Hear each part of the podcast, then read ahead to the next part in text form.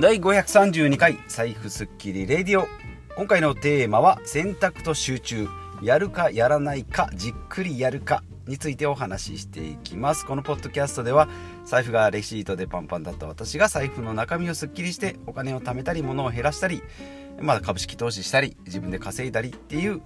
えー、実践をですね、えー、発信していく、まあ、日替わりのテーマで日替わりのテーマでお届けするポッドキャストです。ということで、まあ、自由だとかお金とか健康についてですね、まあ、困らない生活をしていきましょうということです。今回のテーマですけども毎週火曜日は断捨離の会ということでですね、まあ、いつもは物を減らしたり部屋をすっきりしましょうというお話なんですけども今回は頭の方ですね。選択と集中ということで、えー、お話ししていきたいなと思います。でまず雑談ですけども今日今朝ですね起きると iPhone がですね真っ暗になってましてあらと思って電源落ちたかなと思ったんですけど電源ボタンを押しても効かない。で真っ暗。でですね音量ボタンを押すとなんかコクコクなるんですね。反応はしてるけど画面が映らない。であのたまに画面が真っ暗でですね。なんかもうあのギリギリのところで液晶の明るさをえ明るくすると見えてくるっていうのもあるんですけどそうでもなく本当に真っ暗だったのでどうしようかなと思ってまあ部屋にあったパソコンでですねまあググってみたら、まあ、修理するかまあ、強制終了ということで、まあ、ちょっと修理は面倒くさいなと思って、まあ、仕事もあるしとかと思ったんですけど、まあ、強制終了のやり方を見たんですけどね。普通の電源を押すボタン私は今 iPhone12 なんで、えー、ボリュームボタンのプラスと、えー、スリープボタンを押し長押しすると電源が落ちる。まあ、昔だとホームボタンと、えー、スリープボタン同時押しとかってあったんですけどね、まあ、そうじゃなくて強制終了の場合は音量のプラスを一瞬押す。マイナスを一瞬押す。でスリープボタンをずっと長押しするとリンゴマークが出てくるというふうに書いてあったのでその通りやるとですね。本当にですね、えー、リンゴマークが出てきたので、まあ、再起動すると、まあ、何のこともないただ、えー、の再起動で復活すると。いうことで、まあ、意外と焦りますね、えー、久しぶりというかですね iPhone12 になっては初めてだし iPhone 使っててですね画面が真っ暗になること電源落ちる以外でですね電池がバッテリーが切れる以外で真っ暗になったのはちょっと初めてだったので、まあ、焦りましたけどやっぱりさすが Google 先生ですね、えー、何でも出てくるということで、まあ、一件落着ということです。で今回の本題ですけども選択と集中すぐやるかやらないかじっくりやるかということで、まあ、結論からですけども、まあ、物と同様ですね思考もすっきりすればやりたいことに集中できる、まあ、それ以外はやらないということで、まあ、選択チョイスと、えー、集中のさ、えー、選択と集中をしっかり最大限に活かせるということですね。はい。ということで、ちょっと抽象的なお話になるかもしれないんですけど、いつもは物をすっきりさせる方法とかですね、まあ、マインドだったりするんですが、今回は、まあ、断捨離でもですね、えー、まあ、断捨離の場合は物を減らして気持ちをすっきり。今回は頭の中をすっきりさせてやることに集中していくということですけど、まあ、もちろんですね、前提としては物を減らして、えー、もう身の回りが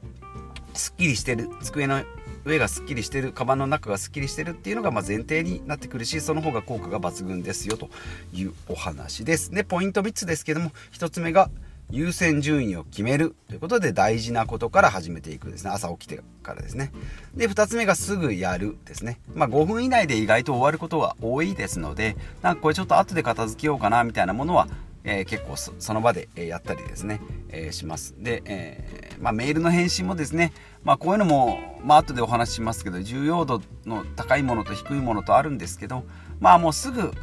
後回しにするリストに書くぐらいだったらその場で、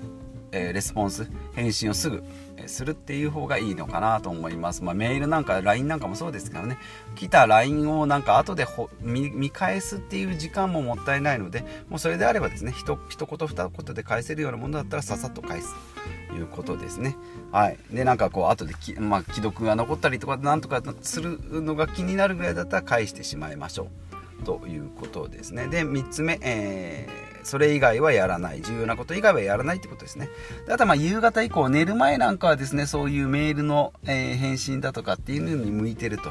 いうふうに言われております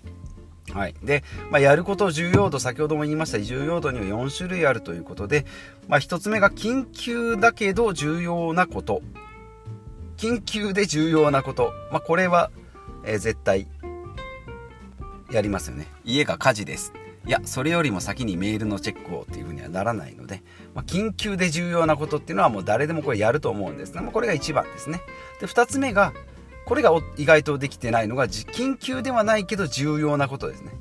緊急ではない重要なこと。これがですね後回しにしがちでいつになってもできないこと。これが意外と大事なことだったりするんですけどね。で3つ目が緊急でもないし重要でもない。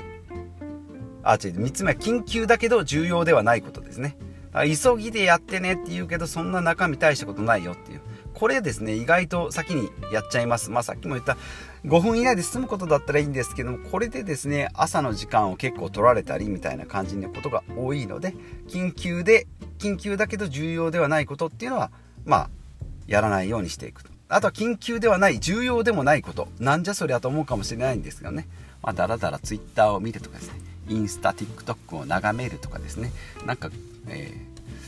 えー、片付けしてたらアルバムの思い出に浸るとかですね。そういった感じのことですね。で、えーと、例えば例えばありますね。えっ、ー、と Yahoo のトピックトピックヤフトピですね、えトップニュースを見ていく。あなんだこのニュースって言ってググってググっていくとこうどんどんどんどんクリックしていくとですね、え深みにはまって最終的には YouTube を見るというような感じになってしまいます。あとメールチェックとかですね。あとまあ身の回りの片付けなんかもね、私も試験習慣になるとですね、まず片付けから始めようって言って、片付け始めるとですね、片付けた、片付けたことで体力を失って勉強する気が失せると言って、まあ寝る。まあ毎回のあるあるでしたけど、こういったものですね。で、あとえーと、さっき出てきた緊急ではないけど重要なことってこれ人生において一番大事なことなんですけどね。今年1年でやるべきこととかですね。今後10年の長期計画ですとか、まあ、あと20年後将来のこととかですね、えー、っていうのは緊急じゃないんだけども人生においてかなり大事なことになってくるのでこの辺をしっかり考えて計画的に考えていくってことですね、はい、であと人間はですねえ結構私これ好きな毎回使っ毎回というか結構使ってるんですが1日に70回ぐらいしか重要な決断ができない。いう風にできてる。ウィルパワーとかっていう風に言われておりますけど、まあ、こういうのをですね、えー、温存しておかないと夕方になるとですね頭がヘロヘロになって脳みそがヘロヘロになってですねあんまり今日はちょっと決断できないなとか夜になるとですねネガティブなあのこう思考になってく、えー、るので、まあ、そういう場合はですね、まあ、人と話す時もできれば重要な話っていうのは朝午前中っていうにして回しておくっていうのがいいかなと思います。夜だとかだとですねどうしてもこうなんかこういざこざになったりこうなんかこうすれ違いになったりですね最終的には喧嘩になったりするのでまあそうちょっとそういう風になりそうだなと思ったら今日はちょっとやめとこうとかって言って寝てですね起きると頭がすっきりしてるのでそれで、え話をしていくっていうことがいいかなという風に思います。で、まあ、さっきも言いました、パワーを使い切る前に重要なことをしようということで、朝から優先順位の高いものをやる。夜はのんびりして、まあ、早めに寝るっていうことですね。であとはスマホの通知音、アプリの整理ですね。アプリがごちゃごちゃしてたり、なんかフォルダー分けしてるけどなんかよくわかんないとか。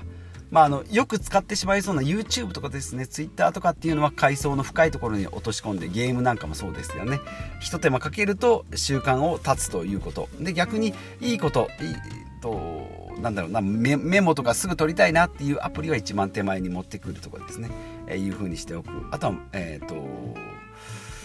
あとは電話とかをですね、メールとかチャットに変えるっていうことですね。電話だとですね、まあ、自分の時間も使うし、相手の時間もですね、いきなり強制的に奪ってしまいますので、まあ、もちろん向こうが出る出ないは自由はあるんですけども、えー、相手の時間も奪ってしまうので、メールとかチャットに変えて変えていくっていうことですね。はい。で、あとは、えー、これ4つ目か。えー、1つ目が朝から優先順位の高いもの。2つ目はメールの通知音とかを、えー、ちゃんとする。アプリの整理をする。で3つ目が電話をメールとかチャットに変えるっていうことで相手の時間を奪わない。で4つ目がですね朝アウトプットして夜く、えー、違う朝はアウトプットで、えー、発信とかですね、まあ、このポッドキャストも朝撮っておりますけどあとクリエイティブなことブログを書くとかですね。なんかこう創造的なこと作り出すことをやっていく。